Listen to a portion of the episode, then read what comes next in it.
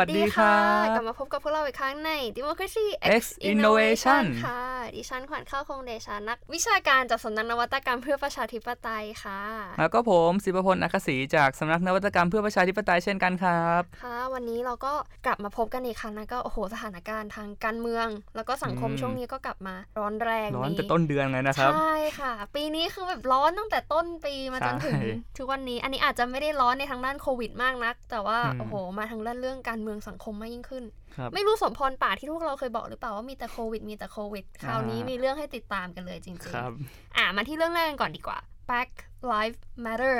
อืมก็ยังดำเนินการมาจนถึงทุกวันนี้เนาะแล้วก็ดูเหมือนจะใช่จะยิ่งทวีความรุนแรง เรียกกระแส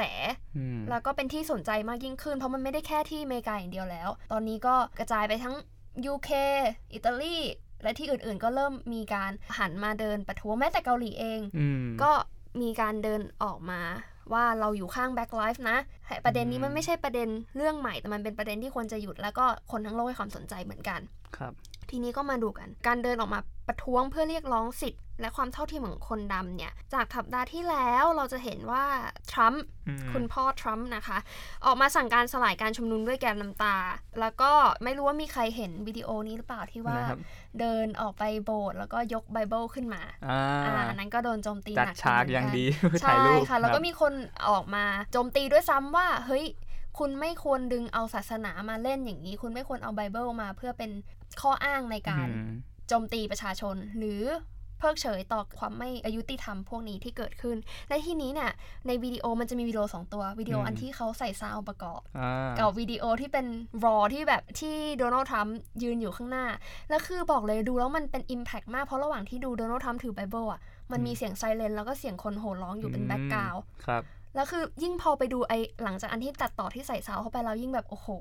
นะ มันให้ความรู้สึกแบบตายละ เหมือนในหนังเลย อะแต่ชีวิตมันก็คือหนังอยู่แล้วครับเนาะทีนี้อะทีนี้พอหลังจากการถ่ายรูปที่โบสถ์เซนต์จอห์นเนี่ย เราก็เริ่มเห็นการออกมาพูดว่าจะให้ประกาศเรียกตัว National Guard ทหารกองเสริมเนาะครับผมออกมามีเข้ามาเรียกง่ายๆเข้ามาจัดการสถานการณ์ที่เกิดขึ้นอืมผู้ว่าการรัฐประธานาธิบดีมีอำนาจเรียกการช่วยในสถานการณ์ฉุกเฉิน อันนี้อืมเป็นในกฎระเบียบของที่อเมริกา ซึ่งเมื่อวันที่เจ็ดที่ผ่านมา ทหารกลุ่มเนี้ยที่ได้ถูกเรียกไปก็ถอนตัวออกจากวอชิงตัน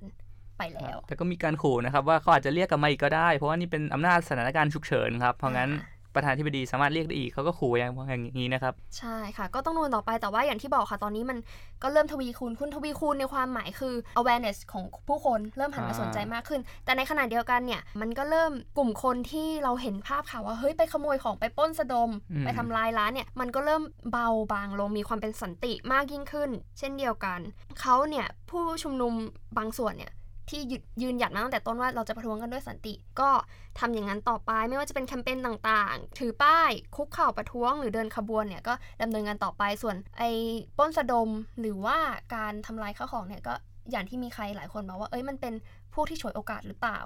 เข้ามา อันนี้เขาก็พยายามจัดการกันไป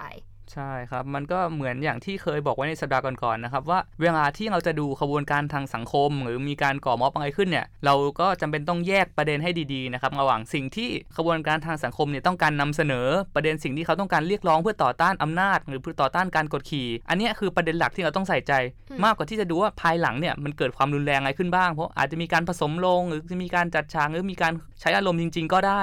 ซึ่งสิ่งที่เกิดขึ้นภายหลังเนี่ย คิดว่าไม่ควรเอามันมาหักลบกับความตั้งใจในช่วงแรก ควรจะแยกออกจากกันให้ดีนะครับ ใช่ค่ะใช่ค่ะ ทีนี้ก็อะเราไหนๆเราก็พูดมาถึงเรื่องการประท้วงแล้วก็การต่อต้านแล้วเนี่ยอืมเรามาดูทางด้าน theory กันหน่อยดีกว่าครับเนาะ ก็ civil disobedience นะคะ การต่อต้านอย่างสันติของประชาชน ก็มีนักทฤษฎีนักคิดหลายคนเนาะที่มาครับผมอย่างเช่น คุณเฮนรี่เดวิดทอโร Thoreau ครับครับผมก็อย่างแนวคิดของทอโรนะครับ ก็เขาจะมีงานเขียนของเขาที่ชื่อดังอยู่ ชื่อว่า Essay on Civil Disobedience นะครับ ก็หลักๆนะครับ งานที่เขาตั้งคำถามว่า ถ้าคุณเป็นพลเมืองที่ซื่อตรงหรือเขาใช้คำว่า honest citizen นะครับอือฮึคนเหล่าเนี้ยควรมีหน้าที่อย่างไร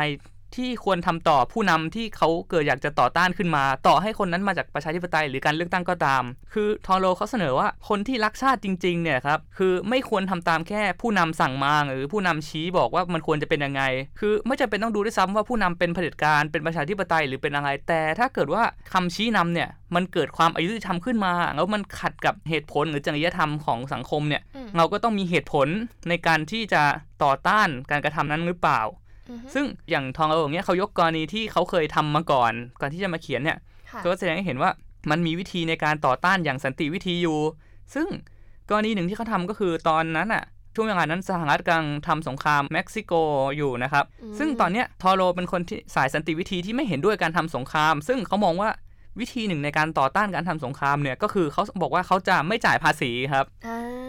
อ่าต่อต้านด้วยกันไม่จ่ายภาษีแล้วผลคืออะไรก็ได้ไปนอนคุกไงครับเพราะเขาไม่จ่ายภาษี ซึ่งมันก็เป็นสะท้อนความเป็นจริงนะครับ ว่าในการต่อต้านกฎหมายมันก็มากับการลงโทษเหมือนกัน ซึ่งเนี่ยแหละคือแนวคิดสำคัญที่ทองเอานำเสนอ เขาบอกว่าเปรียบเทียบเป็นภาพนะครับ เครื่องจักรที่มันแข็งแกร่งแค่ไหนเนี่ยมันก็มีแรงเสียดทานอยู่ภายในอยู่แล้ว ดังนั้นเนี่ยถ้าเกิดความอายุติธรรมในสังคมมันเริ่มเติบโตขึ้นมา สิ่งที่ชีวิตเนี่ยควรจะพรีให้ก็คือการหยุดยั้งเครื่องจักรที่มากับความอายุติธรรมนั้นๆนั่นแหละครับ สิ่งที่เขานำเสนอเนี่ยเขาพยายามจะบอกว่าในฐานะพลเมืองของชาติเนี่ยเราควรจะรับใช้ใคร ซึ่งไม่เกี่ยวกับว่าผู้นำจะเป็นใครหรือจะชี้สั่งว่าไงแต่ว่าเราควรมีจิตสำนึกของตัวเองนะครับโดยไอการต่อต้านเนี่ย มันบางครั้งก็ต้องยอมรับว่ามันอาจจะไม่ได้ทำตามกฎหมายเพราะอย่างทอโรเองเขาก็เลือกที่จะไม่จ่ายภาษี ซึ่งขัดกับกฎหมายพื้นฐานของรัฐเต็มๆผิดกฎหมายค่ะใช่ ซึ่งไอการไม่ทำตามกฎหมายเนี่ย แต่เขาก็แย้งมานะว่าควรไม่ใช่ภาวะไรระเบียบที่ใครจะทำอะไรจะป้นจะอะไรก็ได้ ซึ่งไอขัดกับกฎหมายแบบนี้ยอมรับไม่ได้ สิ่งที่ยอมรับได้ก็คือต้านความอายุติธรรมด้วยจิตสำนึกที่มองว่ามันไม่ควรเกิดขึ้น หรืออย่างกรณีของ Black Lives Matter เนี่ยครับ ถ้าเรามองว่าเป็นการที่เราต่อต้านโครงสร้างของการที่ตำรวจใช้อำนาจ กับประชาชนทั่วไปเนี่ยหรือใช้อคติในการทำร้ายคนสิ่งเหล่านี้ถ้าเรามองว่าเป็นความยุติธรรมและจิตสำนึกเรามองว่าเรามีเหตุผลในควรที่จะต่อต้าน เราก็สามารถต่อต้านได้นั่นนะครับ ซึ่งจากทฤษฎีของทอโรนะครับ หลักๆเลยก็จะเห็นได้ว่าคู่ต่อสู้หลักเนี่ยก็คือรัฐและโครงสร้างที่เป็นความอายุติธรรมที่สังที่คนเราเนี่ยควรลุกขึ้นมาต่อต้านอย่างสันติวิธี ซึ่งตรงเนี้ยมันก็คิดได้ว่าในการที่จะต่อต้านความอายุติธรรมอย่างสันติวิธีเนี่ยมันก็ต้องโฟกัสอย่างน้อยสองอย่าง คือ โฟกัสที่โครงสร้างโครงสร้างทางสังคมที่มันเป็นบ่อกเกิดของความอายุติธรรมนั้นๆ หรือในทางหนึ่ง เราก็ต้องโฟกัสด้วยกับวิธีการของในการต่อต้านเนี่ย ซึ่งบางครั้งวิธีมันอาจจะขัดกฎหมายก็ได้ แต่ถ้าเป็นไปเพื่อการต่อต้านความอายุติธรรม และมีการใช้เหตุผลอย่างเพียงพอแล้วเนี่ยมันก็สมเหตุสมผลที่เราจะทำจากการโฟกัสอย่าง2ออย่างนี้นะครับอ๋อคุณข้าวมีทฤษฎีไหนอีกไหมครับคืออันนี้พอเราเริ่มพูดถึงเรื่องการประท้วงเนี่ยก็ไปดูวิธี การประท้วงกันดีกว่า ทฤษฎีหนึ่งที่อยากจะดำมาเนี่ย คือมันเป็นเรื่องของ repertory of contention ภาษาไทยยังอาจจะยังหาคำแปลไม่ได้ นี่ก็เลยแปลเองอะว่าเป็นต้นฉบับของการดิ้นรนต่อสู้ อาจจะแปลไม่ตรงตัวนะคะ คือ อันนี้เนี่ยมันเป็นแนวคิดที่ว่าเครื่องมือในการเอามาประท้วง ซึ่งมีมาตั้งนานแล้วเนี่ยนานนานไหนปีตั้งแต่ 18th century หรือ 17th century ที่แบบอาการอดข้าวการลงเดินโดนถนนการบล็อกถนนอะไรอย่างเงี้ยเมื่อคนเห็นว่ามันประสบความสำเร็จ และมันได้ผลในการประท้วงและได้รับทางฝ่ายผู้มีอำนาจได้ยินเสียงของพวกเราเนี่ย เมื่อเขาเห็นว่ามันได้ผลน่ะ เขาก็เอาไอ้วิธีการพวกเนี้ยไปใช้ต่อ อพอเอาไปใช้ต่อเนี่ย ทีเนี้ยคือจะลอกไปทั้งดุนเลยมันก็คงไม่ได้เขาก็เอาวิธีที่เขาเห็นว่ามันได้ผลนะเอามาปรับใช้กับสภาพสังคม สภาพแวดล้อมอะพูดง่าย ๆ ก็คือเราเห็นการประท้วงแฟชม็อบที่เพิ่งเกิดขึ้นปีนี้ มันไม่เคยเกิดขึ้นมาก่อนในประเทศไทย ใช่ไหมอาจจะเคยเกิดขึ้นมาก่อนแต่คือไม่ได้ทางการเมืองจ๋ามากขนาดนี้กล่าวได้ว่าเราเห็นการประสบความสำเร็จของการทำแฟชม็อบใน ประเทศอื่น ๆ หรือเปล่า เราก็เลยนำวิธีนี้มาใช้ปรับเข้ากับบริบทของประเทศไทย ที่ว่าอตอนนั้นอาจจะยังมีกฎหมายหรือเปล่า อาจจะยังมีการจับตาเฝ้าจับตามองไม่ให้การประท้วงการชุมนุมเกินไปหรือเปล่า ก็เลยใช้วิธีแฟชม็อบเร็วๆ ไม่ถึงชั่วโมงแล้วก็จากกันไป เพื่อที่จะเรียกร้องความสนใจแล้วก็ให้ฝ่ายผู้มีอำนาจได้ยินเสียง อะอันนี้ก็เป็นทฤษฎีหนึ่งที่ว่าการนำเอาวิธีการประท้วงต่างๆ ที่เราเห็นว่าประสบความสำเร็จในอดีต หรืออาจจะในปัจจุบันที่เกิดขึ้นเนี่ยนำมาปรับใช้ให้มันเข้ากับสังคมสภาพสังคม แล้วก็ขบวนการของเราครับอะทีนี้เนี่ยเมื่อพูดถึงการนำวิธีต่างๆ มาใช้เนี่ยเราจะเห็นว่าการประท้วงเนี่ยมันค่อนข้างเป็นอะไรที่เบสิกเนาะ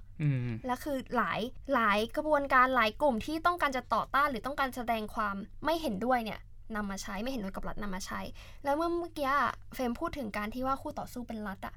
โอ้มันก็ยิ่งเข้ากันเลยแบบ เดือนนี้ social unrest แม้กระทั่งจะมีโควิด แล้วแม้กระทั่งจะมีการบอกว่าคุณควรเว้นระยะทางสังคมนะ แต่เราก็จะเห็นการ อดรนทนไม่ไหวของประชาชน เหมือนว่ายิ่งพอมันมีโควิด มันยิ่งมันมีสถานการณ์สภาวะวิกฤตเนี่ย เราก็จะยิ่งเห็นความไม่เท่าเทียมความเหลื่อมล้ำที่มันเรียกว่าอาจจะถึงชีวิตของประชาชนบางคนเลยด้วยซ้ำผู้คนก็เลยออกมามากยิ่งขึ้น และยิ่งมันมีเหตุการณ์ตัวกระตุ้นเนี่ย อย่างของอเมริกาก็เรื่อง Black Lives Matter ขึ้นมา ในขนาดเดียวกันในฮ่องกงก็มีการออกกฎหมาย ทางด้านความมั่นคงออกมา คนก็ออกมาประท้วงคนก็ออกมาลงถนน เช่นเดียวกันค่ะ ที่ฟิลิปปินส์ของดูเตเต้เนี่ยเขาออก anti-terrorism bill ออกมาใหม่ ซึ่งพาสแล้วซึ่งหลายคนเนี่ยคัดค้าน UN ก็คัดค้าน ใครไม่ว่าใครคัดค้านเนี่ยแต่สุดท้ายก็ผ่านไปได้อยู่ดี แล้วเขาออกมาวิจารณ์กันว่าไอ้กฎหมายตัวเนี้ยอีกครั้งความบอกว่าการปกป้องความมั่นคงของรัฐเนี่ยบางทีบางทีมันมีการแอบแฝงเพื่อที่จะคุกคามสิทธิเสรีภาพในการพูดในการเข้าถึงสื่อในการแสดงออกทางความคิดเห็นของประชาชนหรือไม่ นี่คือสิ่งที่เกิดขึ้นและหลายคนหวาดกลัวมาก เพราะเราก็เห็นกันตามข่าวในที่ว่าดูเตเต้มีการกวาดล้างฝ่ายตรงกันข้ามแล้วก็สื่อต่างๆอย่างนี้เป็นต้นมีกรณีอย่างการกวาดล้างยาเสพติดรอบนั้นด้วย ซึ่งมันก็มีข่าวพ่วงมาด้วยว่าบางครั้งดูเตเต้กำจัดราชการที่สนับสนุนฝั่งตรงข้ามด้วย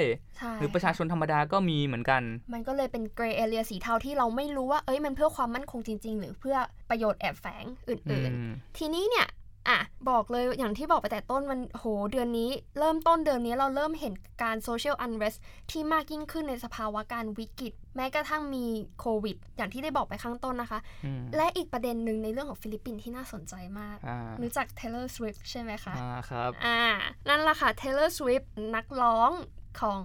อเมริกาเนาะแต่ก่อนเธอเป็น country แต่เดี๋ยวนี้เริ่มมาป๊อปแล้ว ก็ป๊อปมานานแล้วแหละ อ่า แล้วก็เจ้าของแกรมมี่แล้วก็ดังมาก ดังมากมากมีผู้ติดตามใน Twitter ใน IG เนี่ยเป็นล้านเลย เรียกว่าอย่างนั้นเลยก็ได้ ทีนี้เนี่ยเขาได้โพสต์ Twitter ออกมา แล้วก็โพสต์แนบลิงก์เขียนว่า junk terror bill โดยสื่อถึงไอ terrorism bill ในของฟิลิปปินส์พร้อมกับแนบลิงก์ให้ไปให้ทุกคนเนี่ยไปลงรายชื่อ sign petition เพื่อที่จะให้มีการทบทวนหรือถอดถอนหรือว่าแสดงออกว่าเฮ้ยกฎหมายเนี่ยไม่พอใจนะอ่าเราเห็นเลยว่าบทบาทของดาราฮอลลีวูดอะดารา big name อะ big name จริงๆ global star เนี่ยเข้ามามีบทบาทสำคัญอย่างมาก แล้วคือผู้คนก็เข้าไปลงชื่อผู้คนเข้าไปให้ความสนใจ แม้กระทั่งบิยอนเซ่อ่าหรือคริสคริสอีวานไหมคะ กัปตันอเมริกาของเราอ่าเขาโอ้โหคริสอีวานนี่ก็ active มากในเรื่องของการ เป็นผู้ตามภาษา Twitter นะคะ เครื่องด่าทรัมป์อ่าถ้าใครตาม Twitter ของเขาอยู่ก็จะเห็นนะคะว่าแบบดุเดือดมาก ทีนี้เนี่ยแม้กระทั่ง Black Lives Matter อย่างในเกาหลีที่ได้บอกไป ก็มีดาราเกาหลี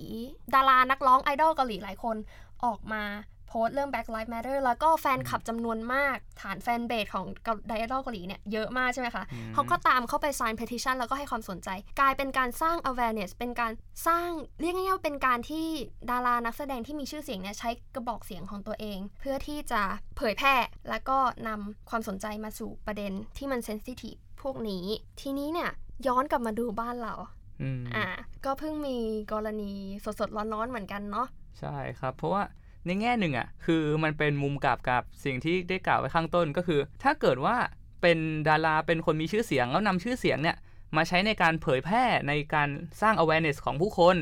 สร้างเรื่องของ Black Lives Matter เรียกร้องความสนใจให้คนมาร่วมกันต่อต้านอคติต่อสีผิว แต่สมมุติว่าท่านในทางกลับกัน คุณเป็นคนมีชื่อเสียงหรือคุณคนเป็นคนดัง แต่ว่าไม่ได้แสดงความคิดเห็น หรือกับการปัดว่าตัวเองไม่ได้เกี่ยวข้องอะ จะเป็นยังไงครับ คืออันนี้มันก็เป็นดีเบตที่ถามว่ามีมานานไหมก็เป็นคำถามที่มานานแล้วนะ ว่า Public Figure เนี่ยคนสาธารณะเนี่ยไม่ว่าจะเป็นดาราไอดอลไฮโซเซเลบริตี้คนที่มีหน้าคนที่มีจุดยืนในสาธารณะเนี่ยเขาควรจะต้องเปิดเผยความคิดเห็นทางการเมืองต่อสาธารณะด้วยไหมอ่า อันนี้มันก็เป็นประเด็นครับ ที่เกิดขึ้นแล้วก็หลายคนก็ให้ตั้งคำถาม และในเฉพาะช่วงเนี้ยที่มันมีกรณีของ Black Lives Matter เกิดขึ้นแล้วก็คุณวันเฉลิมอ่าอ่าก็เป็นเรื่องที่แบบกลับมากลับมากลับมาเป็นการโต้เถียงอีกครั้งหนึ่งแล้วก็ลุกลามไปถึงว่าเฮ้ยมันเป็นการล่าแม่มดหรือเปล่าอีกฝ่ายหนึ่งนะคะก็บอกว่าการที่คุณไปบังคับให้ดาราพูดเนี่ยมันเป็นการล่าแม่มดหรือไม่อ่าใช่ซึ่งเราย้อนกลับมาดูกรณีต้นเหตุก่อนดีกว่าครับแน่นอนว่าอะจุดเริ่มต้นมันคือของ จอร์ดฟรอยด์เนาะอ่าและทีนี้เนี่ยในช่วงเวลาไม่เท่าไหร่ประมาณอาทิตย์หนึ่งใช่ไหมคะ เราก็เห็นข่าวของคุณวันเฉลิมผู้ลี้ภัยของไทย เจ้าของเพจ กูต้องได้ 10 ล้านจากทักษิณแน่อ่าเพจร้อยล้านเนี่ยครับๆนั่นแหละค่ะจะอาจจะจำชื่อไม่ได้แม่นมากต้องขอโทษ แต่ว่าเขาเป็นคนทำเพจที่วิจารณ์รัฐบาลคอสชครัเนาะบและทีนี้เขาก็ลี้ภัยไปอยู่ที่กัมพูชาอืมและทีนี้ก็เกิดการอุ้มหายไปจาก หน้าที่พักจนอืมตอนนี้ก็ยังพยายามตามหาใช่กันอครับยู่สรุปเหตุการณ์คร่าวๆนะครับ ก็คือกรณีของเหตุการณ์คุณวันเฉลิมเนี่ยครับเหตุเกิดที่กัมพูชาครับเพราะว่าในช่วงเนี่ยเกิดเกิดเหตุการณ์เนี่ยขณะเขากำลังคุยโทรศัพท์กับพี่สาวอยู่ครับค่ะที่เป็นพยานเหตุการณ์เนี่ย เขาก็บอกว่าระหว่างคุยโทรศัพท์กับวันเฉลิมเนี่ยครับบอกว่ามีประโยคที่วันเฉลิมพูดซ้ำๆว่าเขาหายใจไม่ออกอยู่ ก่อนที่ในที่สุดเขาจะหายไปจากสาย ซึ่งทำให้เกิดความสงสัยว่าวันเฉลิมหายไปไหนค่ะจนกระทั่งไปตามหาข้อมูลแล้วเหมือนกับว่าเหมือนเห็นรถอุ้มเขาไปแล้วก็หายไป ประมาณนั้นจนนำมาสู่ข้อสงสัยที่ว่าถูกอุ้มหายหรือเปล่า หรือเกิดการลักพาตัวเกิดอะไรขึ้นหรือเปล่า ทีนี้ซึ่งลองกลับมาที่ตัวบุคคลดูว่าเอ๊ะถ้างั้นอะวันเฉลิมคือใคร ประวัติคร่าวๆคือเขาเป็นอดีต NGO ที่เกี่ยวกับเยาวชนในการเรื่องของ HIV นะครับค่ะรวมถึงตำรวจเนี่ยฝ่ายความมั่นคงยังระบุว่าเป็นแอดมินเพจที่กูต้องได้ร้อยล้านจากทักษิณแน่ ๆ พอมีกรณีเนี่ย ถามว่าแล้วเขาผิดคดีไหน หรือผิดกฎหมายอย่างไร ซึ่งเราก็จะเห็นว่ามีในเรื่องของหมายจับคดีฝ่าฝืนคำสั่งเรียกรายงานตัวของคอสชเมื่อปี 2557 แล้วค่ะแล้วก็ยังมีหมายจับคดีผิดพรบคอมพิวเตอร์เมื่อปี 2561 รวมถึงโพสต์บิดเบือนให้ร้ายรัฐบาลประยุทธ์จันทร์โอชานะครับ ซึ่งพอกลายเป็นว่ามีคนที่ถูกคดีตามตัวจากคอสชแบบเนี้ยแล้วอยู่ดีๆถูก อุ้มหายหรือหายสาบสูญพอมันเกิดเหตุการณ์ประมาณนี้ขึ้นนำมาสู่ข้อสงสัยที่ว่าแล้ว กรณีของวันเฉลิมเนี่ยแสดงให้เห็นถึงอะไร การที่มันมีการพาดพิงเกี่ยวกับรัฐเกิดขึ้น และการหายตัวไปของคนธรรมดาที่ไม่ได้ทำอะไรนอกจากแสดงความคิดเห็นทางการเมือง แล้วตรงเนี้ยมันสะท้อนให้เห็นถึงอะไรบ้าง ระหว่างสิทธิในการแสดงความคิดเห็น หรือแม้กระทั่งเรื่องพื้นฐานสิทธิในการมีชีวิตเนี่ยสิทธิขั้นพื้นฐานของประชาชน กับอำนาจรัฐที่จะตัดสินว่าใครเป็นคนดีหรือเป็นคนเลวที่ถูก กฎหมายลงโทษ หรือแม้กระทั่งการใช้คำสั่งทำให้บุคคลหายสาบสูญไปเนี่ย มันเป็นยังไงบ้าง ซึ่งอืมเอาข้อจริงนะครับในอดีตก็มีค่อนข้างเยอะกับกรณีของบุคคลหายสาบสูญนะครับ ค่ะใช่ก็นี่อย่างก่อนหน้านี้ก็มี 2562 อย่างคุณสยามเทียงอาวุธนะครับ หายสาบสูญไปปี 62 หรือก็นี่อย่างคุณสุงกชัยด่านวัฒนานุสรณ์นะครับ หายไปตอนปี 2561 รวมถึงยังมีอีกมากมาย อย่างถ้า หลายคนอาจจะรู้จักอย่างบิลลี่นะครับที่เป็นอืมกะเหลี่ยงที่หายไปปี 2557 เนี่ยครับถูกพบว่าเสียชีวิต หรือย้อนไปหน่อยก็จะมีแบบสมชายเนียงอภัยจิตอ่าสามีของคุณตัดอังคณาเนียงอภัยจิตนะครับ ซึ่งยังมีอีกมากมายกับกรณีของไทยนะบุคคลสูญหายบางคดีคนพบมาว่าเป็นการสูญหายโดยรัฐ แต่ว่าไม่มีใครผิดและไม่มีการลงโทษผู้กระทำความผิดหรือเจ้าหน้าที่หรืออะไรแต่อย่างใด ซึ่งนำมาสู่ว่าแล้วประชาชนจะเชื่อใจรัฐได้หรือเปล่าอืม คือเนี่ยกระทำความผิดโดยรัฐ และไม่ได้ถูกรับโทษเนี่ย มันก็เหมือนเหมือนกันไหมกับกรณีของจอร์ดฟลอยด์ที่ว่าอืมเราจะเห็นป้ายประท้วงหนึ่งที่แบบตาตึงใจมากเขาเขียนว่า เมื่อตำรวจทำผิดเราจะหันไปหาใครได้อืมในกรณีนี้เหมือนกันเมื่อรัฐทำผิดอ่าเราจะเอาผิดรัฐยังไงในเมื่อรัฐเป็นคนทำกฎหมาย คนร่างกฎหมาย และคนบังคับใช้กฎหมายอืมค่ะทีนี้มันก็เลยเข้าสู่ช่วง theory นิดนึงดีกว่าอ่าครับอะผมก็คือ state terrorism อืมเนาะกับการ อุ้มหายการใช้อำนาจของรัฐเนี่ย อืม ก็ในแง่หนึ่งนะครับ อันดับแรกเราต้องคิดก่อนว่า แล้ว ถ้างั้นอะรัฐคืออะไรก็จะมีคำอธิบายหลากหลาย ไม่ว่าจะเป็นผู้นำทรัพยากรมาจัดสรรให้ประชาชน หรือแม้อืมกระทั่งเป็นนวัตกรรมการปกครองขั้นพื้นฐานของประชาชน หรืออธิบายในสมัยใหม่หน่อยก็คือรัฐแบบ Max Weber นะครับ ซึ่งเขาอธิบายว่ารัฐเนี่ยก็คือหน่วยทางอำนาจที่ผูกขาดการใช้ความรุนแรงทางกายภาพอย่างถูกกฎหมายอืมซึ่งในความหมายเนี้ยแสดงให้เห็นว่ารัฐ มีความสำคัญในแง่หนึ่งอะก็คือสามารถเป็นตัวคุ้มครองให้ประชาชนไม่ฆ่ากันตายในสังคม แบบแนวคิดของโทมัสฮอปนะครับฮอบเซียนนะคะอ่าซึ่งเชื่อว่าถ้าไม่มีกฎหมายคุมไม่มีผู้ปกครองคนจะพากันตะฆ่ากันตายให้หมด ซึ่งแม็กซ์เวเบอร์ก็เสนอในลักษณะนี้โดยการบอกว่ารัฐเนี่ยอาจจะเป็นคนคุ้มครองเอง ด้วยการออกกฎหมาย ด้วยการปกครอง โดยการมีหน่วยงานต่างๆ ควบคุมทำให้คนสามารถอยู่ร่วมกันได้ แล้วในทางกลับกันล่ะครับ ถ้ารัฐเป็นผู้ผูกขาดความรุนแรงทางกายภาพ มันเลยเกิดกรณีที่ชวนสงสัยอย่าง state terrorism หรือการก่อการร้ายโดยรัฐกรณีอย่างที่กล่าวไปว่ามีคนจำนวนมากที่ถูกหายสาบสูญโดยรัฐ หรือ เป็นฝีมือเจ้าหน้าที่รัฐ แล้วบางรายเนี่ยเจ้าหน้าที่ไม่มีความผิดด้วย หรือแย่กว่านั้นบางรายคือไม่มีการสืบต่อไปด้วยว่าเกิดจากใคร หรือหลายกรณีเนี่ยครับต่อให้เหมือนจะมีหลักฐาน แต่ก็เอาผิดอะไรไม่ได้ด้วย ซึ่งตรงเนี้ยมันค่อนข้างจะขัดกันระหว่างทฤษฎีอันหนึ่งก็คือสิทธิทางธรรมชาติหรือ natural right นะครับสิทธิทางธรรมชาติเนี่ยเป็นทฤษฎีที่พวกนักทฤษฎีสายสัญญาประชาคมชอบใช้กัน ไม่ว่าจะเป็นโทมัสฮอปจอห์นล็อกหรือรุสโซนะครับอธิบายง่าย ๆ คืออะไรสิทธิทางธรรมชาติคือ เขาเชื่อว่าคนทุกคนเนี่ยถ้าเกิดมาคนทุกคนเท่ากัน แล้วก็มีสิทธิเสรีภาพขั้นพื้นฐานเท่ากัน หรืออย่างน้อยที่สุดอะสิทธิในการมีชีวิตทุกคนต่างมีเท่าเทียมกัน ซึ่งไอ้สิทธิทางธรรมชาติเนี่ยในเมื่อทุกคนมีสิทธิในการมีชีวิต มันก็ไม่สมควรจะมีใคร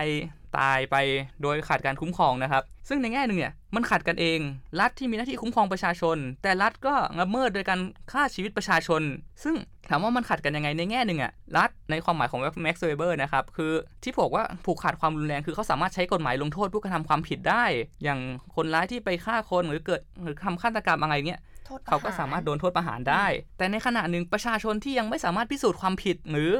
ยังมีข้อสงสัยที่ไม่ชัดเจนว่าประชาชนเขาผิดอย่างไร แต่ว่าถูกลงโทษล่ะกรณีอย่างเงี้ยกฎหมายยังไม่สามารถชี้ชัด แต่ว่าเกิดการฆาตกรรมไปก่อน ตรงเนี้ย มันขัดกันเองระหว่างการคุ้มครอง และการสังหารโดยรัฐนะครับซึ่งตรงนี้นำมาสู่อีกเรื่องที่น่าสนใจเหมือนกันจากการดูในโลกโซเชียลถ้าดูตอนเนี้ยเราจะเห็นดีเบตหนึ่งที่น่าสนใจก็คือดีเบตเรื่องของการอุ้มหายโดยรัฐยอมรับได้หรือเปล่านะครับซึ่งจะมีฝ่ายหนึ่งอะชูชัดเจนว่าการอุ้มหายโดยรัฐเป็นสิ่งที่ผิด เราต้องต่อต้านรวมถึงให้ทุกคนช่วยออกมาต่อต้านแฮชแท็ก save วันเฉลิมนะครับ เต็มกันไปหมดในช่วงที่ผ่านมา แต่ในขณะเดียวกันเนี่ย ถ้าเราไปดูโซเชียลในบางส่วนเนี่ยเขากับแสดงความยินดีหรือเห็นชอบด้วยซ้ำกับการอุ้มหายโดยรัฐ โดยบอกว่าเป็นความเห็นต่างทางการเมืองที่ยอมรับไม่ได้ ซึ่งนำมาสู่การคิดได้เหมือนกันว่า แล้วทำไมประเทศไทยมันยังอยู่แค่ดีเบตเรื่องที่ว่ายอมรับหรือไม่ยอมรับการถูกอุ้มหายหรือถูกฆาตกรรมโดยรัฐนะครับ ซึ่งตรงเนี้ย คือถ้าเป็นต่างประเทศเนี่ยเขาจะถกเถียงไปไกลอย่างเลยด้วยซ้ำว่าเออกรณีนี้จะเป็นยังไงหรือไปเรียกร้องที่ไกลกว่านั้น แต่ของไทยยังมาอยู่ขั้นพื้นฐานอยู่เลย ซึ่งว่าเหตุผลมันดีพอที่จะ justify ไหมว่าการอุ้มหายนั้นทำได้หรือไม่ได้ ซึ่งในแง่หนึ่งคือมันขัดสิทธิมนุษยชนอยู่แล้ว หรือขัดสิทธิพื้นฐานในการมีชีวิตอยู่ของคนอยู่แล้วด้วยร้ายแรงที่สุดเลย ใช่ เพราะงั้นในแง่หนึ่งเนี่ย การที่คุณมาถกเถียงกันเนี่ย คือไม่ว่าคุณจะเป็นอุดมการณ์แบบซ้าย แบบขวา แบบคอมมิวนิสต์หรือฟาสซิสต์หรือแบบไหนก็ช่าง แต่ว่าคุณควรยอมรับขั้นพื้นฐานก็คือสิทธิในการมีชีวิตอยู่ของประชาชน ที่รัฐไม่ควรภาค โดยปราศจากกฎหมายรองรับ ถ้าเขาไม่ได้ทำความผิดหรือไม่ได้ทำอะไรที่มันผิดเกินจากศีลธรรมอะไรเนี่ยก็ไม่ควรไปลงโทษเขา หรือในแง่หนึ่งเนี่ยเรากำลังเผชิญกับปัญหาความเป็นมนุษย์ในแง่หนึ่งหรือเปล่า กับการที่ขาดแนวคิดเรื่องความเป็นมนุษย์ที่เท่าเทียมกัน มันทำให้เกิดแนวคิดที่ว่าคนบางกลุ่มที่เหนือกว่าคนอื่น สามารถตัดสินคุณค่าชีวิตคนอื่น รวมถึงการตัดสินความเป็นอยู่ ความอยู่หรือตายของคนอื่นได้ ซึ่งกรณีเนี้ยในแง่หนึ่งก็ไม่ค่อยต่างจากจอร์ดฟอยเท่าไหร่นะครับ กับการที่ตำรวจเห็นว่าเป็นคนดำแล้วเขาสามารถพิพากษาชีวิตได้ทันทีที่เห็น ซึ่งตรงนี้นะครับ มันก็บางทีก็คิดไปถึงกรณีศึกษาของการศึกษาไทยด้วยหรือเปล่าที่เน้นในเรื่องที่ว่าศัตรูของชาติเป็นใคร เออเราโกรธแค้นพม่าพม่าเผากุ้งคือก็เป็นตัวร้ายในหน้าประวัติศาสตร์อ่าเป็นการสร้างชาติด้วยการสร้างศัตรูเป็นหลัก มากกว่าจะมองว่าเราในฐานะเพื่อนร่วมชาติเนี่ย เราจะเป็นหนึ่งเดียวกันหรือรักกันสามัคคีกันได้อย่างไร ค่ะ ครับ อืม ก็เป็นเรื่องที่น่าสนใจนะ ทั้งเรื่องการสร้างชาติและการ power dynamic อย่างที่บอกไปเมื่อครั้งที่แล้ว อย่างในกรณีจอร์ดฟอยเนี่ย ที่ตำรวจคิดว่าเขาสามารถพิพากษาณจุดจุดนั้นได้เนี่ย เพราะเขาคิดว่าหนึ่งเขามีอำนาจ และสองชีวิตคนไม่เท่าเทียมอไอเรื่องไอความของการมองคุณค่าชีวิตของมนุษย์ให้มันเท่าเทียมเนี่ย รู้สึกว่ามันเป็นสิทธิขั้นพื้นฐานเนาะที่ทุกคนจะต้องตระหนักรู้เลยทีเดียว ไม่ว่าคุณจะอยู่ ideology ไหน แคมป์ไหน ประชาธิปไตย คอมมิวนิสต์ หรือว่า populist หรืออะไรก็แล้วแต่ ทุกอย่างควรจะยืนอยู่บนฐานที่ว่ามนุษย์ทุกคนเกิดมาเท่าเทียม อย่างน้อยก็คือเราเป็นสัตว์ชนิดเดียวกันอะใช่ มองอีกฝ่ายเป็นมนุษย์ที่เท่าเทียมกัน สามารถถกเถียงกันได้ด้วยเหตุผล ไม่ว่าอุดมการจะแตกต่างกันแค่ไหนก็ตาม ใช่ค่ะ ซึ่งแบบอันนี้มันเป็นเรื่องที่เบสิกแต่ว่ายังดูเหมือนยาวไกลกว่าที่เราจะก้าวไปถึงจุดนั้นนะ ใช่ เพราะยังเถียงอยู่แค่ว่าถูกหรือผิดการที่อุ้มเนี่ยใช่แค่นั้นใช่ไม่แน่ คืออันนี้เราอาจจะมองในมุมที่ว่ามันผิดเราอาจจะมองในมุมของสิทธิมนุษยชนก็ได้อืมถ้าลองคิดตามของฝ่ายนั้นที่ทำไมเขาถึงยอมรับเนี่ยเขาอาจจะมองว่าสิ่งที่วันเฉลิมพูดหรือสิ่งที่วันเฉลิมทำเนี่ย มันเป็นอะไรที่แบบบาปยิ่งกว่าการถูกฆ่าหรือเปล่าอืมอะ อันนี้ อันนี้ลองมองในมุมที่ต่างพยายามจะเข้าใจนะคะ ซึ่ง แน่นอนว่าอาจจะไม่ถูกร้อยเปอร์เซ็นก็ได้ แล้วคนที่ฟังหรือว่าแม้แต่พวกเราเองเราก็ไม่ค่อยเข้าใจไอเดียนี้เท่าไหร่ครับแต่อะไรที่มันจะพอ explain ได้ก็คือว่าสิ่งที่วันเฉลิมทำมันต้องร้ายแรงมากกว่าการถูกฆ่าในสายตาอืมของคนพวกนั้นที่เขาออกมายอมรับ ใช่ การอุ้มฆ่า อุ้มหาย อันนี้ก็ชวนสงสัยเหมือนกันว่าแสดงหรือแสดงว่ารัฐไทยประสบความสำเร็จ ในการปลูกฝังความคิดบางอย่างหรือเปล่าที่ใครคือศัตรูที่เราต้องกำจัด และกำจัดค่ะอย่างไม่มีเงื่อนไข ซึ่งตรงเนี้ยอันตรายในแง่หนึ่งนะครับใช่กับค่ะการใช่ที่สร้างความคิดที่ว่าใครคือศัตรูแล้วสามารถกำจัดได้ทันที เพราะในแง่หนึ่งอะมันก็อาจจะเกิดขึ้นมาแล้วอย่างกรณีของ 6 ตุลาอย่างเงี้ยครับ ใช่ค่ะใช่ เห็นประชาชนด้วยการเป็นศัตรูให้ความชอบธรรมในการกำจัด หรือมีคนที่เคยทำงานวิจัยด้วยซ้ำว่าเขาเคยไปสัมภาษณ์คนที่ไปร่วมสังหารใน 6 ตุลาเนี่ยครับค่ะแล้วเขาบอกว่าเขาก็ไม่ได้ผิดนะเขาก็ดีใจด้วยซ้ำที่เขาทำได้อ่า ซึ่งเนี่ยหูคือตอนที่เรียนเรื่อง conflict อย่างเงี้ยค่ะ มันมีวิชาหนึ่งที่เรียนเรื่อง conflict อะเขาบอกว่าเราจะเอาสิ่งที่เราคิดอะบรรทัดฐานที่เราคิดอะไปจับกับคนอีกฝ่ายตรงข้ามเราไม่ได้อืมไม่งั้นมันก็จะคุยกันไม่รู้เรื่องอยู่ดี เพราะเนี่ยอืมเรามองว่าเฮ้ยมันผิดนะ แต่ในส่วนตัวเขาอะไม่ว่าจะด้วยเหตุผลอะไร ไม่ว่าจะขัดแย้งมันดูผิดมนุษย์มากแค่ไหน แต่เขาคิดว่าสิ่งที่เขาทำคือถูก อืมอะแค่เนี้ยมันก็คุยกันไม่ได้แล้วครับถูกไหมอะทีนี้มาดูเรื่องที่ว่าคนออกมายอมรับอย่างตรงๆแล้ว เราย้อนกลับมาเรื่องที่เราพูดกันเบื้องต้นดีกว่า ก็คืออมเรื่องถ้าเกิดไม่อยากจะออกมายอมรับจุดยืนทางการเมืองต่อสังคมล่ะครับอย่างในกรณีดาราที่เขาแบบ เอ้ยเออเราไม่ยุ่งเกี่ยวกับการเมืองอ่าอ่าเขาทำงานด้านด้าน ช่วยเหลือช่วยเหลือสิทธิผู้มนุลี้ษยชภันยใช่ค่ะ สิทธิมนุษยชนก็เอาพูดชื่อเลยละกันอืมเองเหมือนคคุณรับปูปายาเนาะข่าวตอนนี้มันก็กำลังมาแรงกันอยู่ ที่ว่าเธอเป็นทูตสันตวไมตรีเนาะของ UN ค่ะ ที่ว่าเราก็จะเห็นเธอไปที่แคมป์ผู้ลี้ภัยอืมให้ความช่วยเหลือแล้วก็พยายามจะ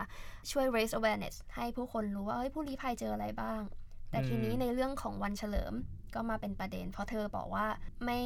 ยุ่งเกี่ยวกับการเมือง ครับ ใช่ค่ะ ซึ่งมันก็เป็นอะไรที่เท่าตรงๆมันเป็นอะไรที่ย้อนแย้งเพราะเมื่อคุณทำเรื่องเกี่ยวกับผู้ลี้ภัยเนี่ยอื มมันไม่มีทางที่ผู้ลี้ภัยจะไม่เกี่ยวกับการเมือง โอเคใช่มันมีผู้ลี้ภัยทาง climate change ทางภัยพิบัติธรรมชาติทางทางสงครามอืมแต่ซึ่งในก็การขณะเมืองอยู่ดีเออแต่ในขณะเดียวกันอะแคตตากรีของ UN เองอะมันก็มีผู้ลี้ภัยทางการเมืองใช่อย่างชัดเจน แล้วคุณไม่สามารถในเมื่อคุณจะทำเรื่องเกี่ยวกับผู้ลี้ภัย คุณไม่สามารถแยกได้ว่าอ๋อฉันรับแต่ผู้ลี้ภัยทางภัยพิบัติละกันนะอ่าผู้ลี้ภัยก็คือผู้ลี้ภัยอืมเขาคือ victim ครับเหยื่อ ถ้าโอ้โหพอใช้คำว่าเหยื่อในภาษาไทยแล้วมันดูรุนแรงไงชอบกลคือมเขาคือคนที่โดนผลกระทบจากการที่รัฐไล่ล่าอืมทางใดทางหนึ่งครับ หรือว่าโดนอะไรไล่ล่าทำให้เขาจะต้องกลายเป็นผู้อพยพออกจากดินแดนที่เขาเคยอยู่อืมในกรณีของคุณวันเฉลิมก็เหมือนกัน ทีนี้เนี่ยก็เลยกลับมาประเด็นเดิมที่ว่า แล้วคนสาธารณะเนี่ยจะต้องหรือไม่ต้องออกมาแสดงจุดยืนทางการเมืองต่อประชาชนอืมโอเค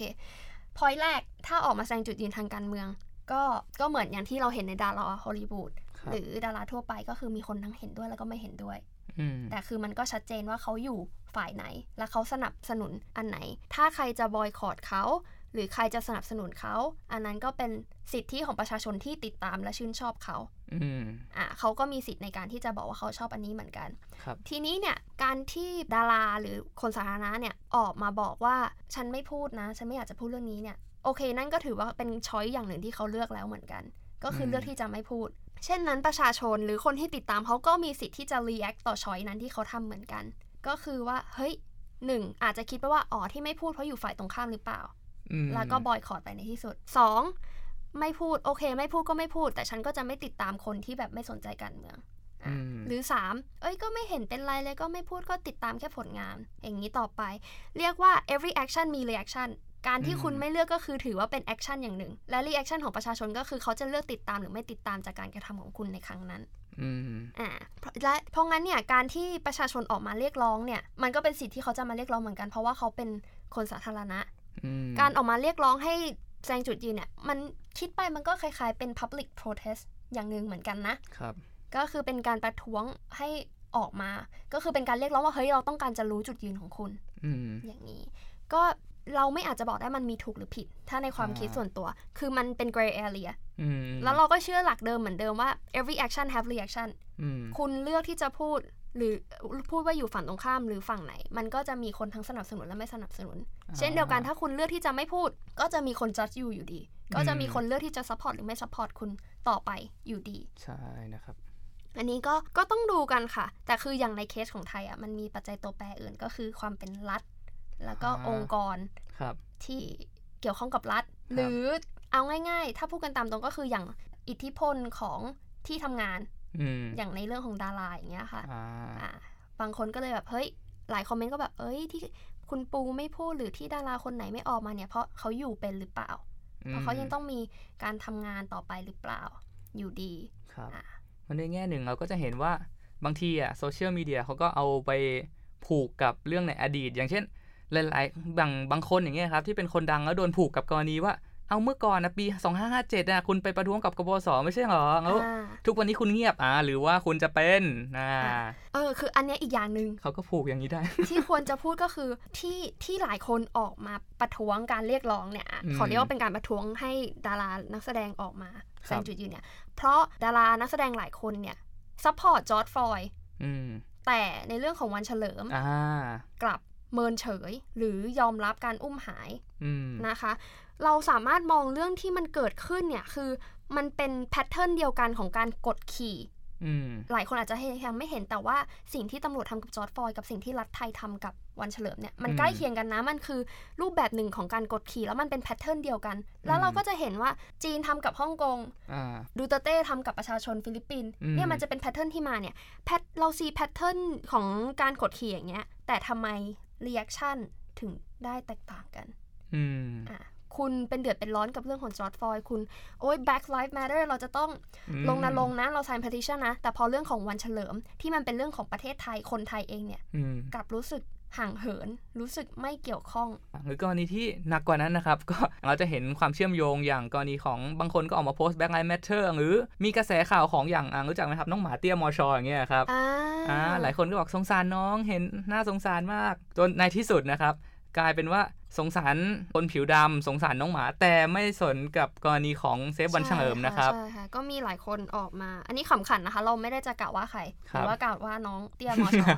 ก็คือเขาบอกว่าข่าวหมาอืมสำคัญกว่าชีวิตคนอืมอ่าอันอันนี้อันนี้ก็เป็นกระแสในโซเชียลที่เราไปอ่านเห็นไปกันเจอมามานะครับใช่ค่ะ แต่ตอนนี้ก็โหจากที่เราพูดกันเนี่ย มันรวมได้เลยว่าตอนนี้มี social unrest อืมแล้วเราเห็นแพทเทิร์นของการกดขี่แต่เห็น different reaction อ่า แล้วประเทศไทยเราจะยังไง เราอืมตั้งแต่ต้นปีเราก็กลุ่นกลุ่นๆมีความระอุของการที่จะออกมาต่อต้านแล้วนะอืมแล้วคือพอเริ่มกระแส social unrest ในหลายประเทศทั่วโลกเนี่ยเริ่มเกิดขึ้นอะประเทศไทยเราจะเป็นยังไง อันนี้คือน่าจะเคยพูดในหลาย ๆ ทีแล้วอะอ่าแล้วคือณเวลาเนี้ยที่เรากำลังกำลังพูดอัดพูดกันเยอยู่เนี่ย ก็ได้มีรายงานข่าวมาว่ามีการประท้วง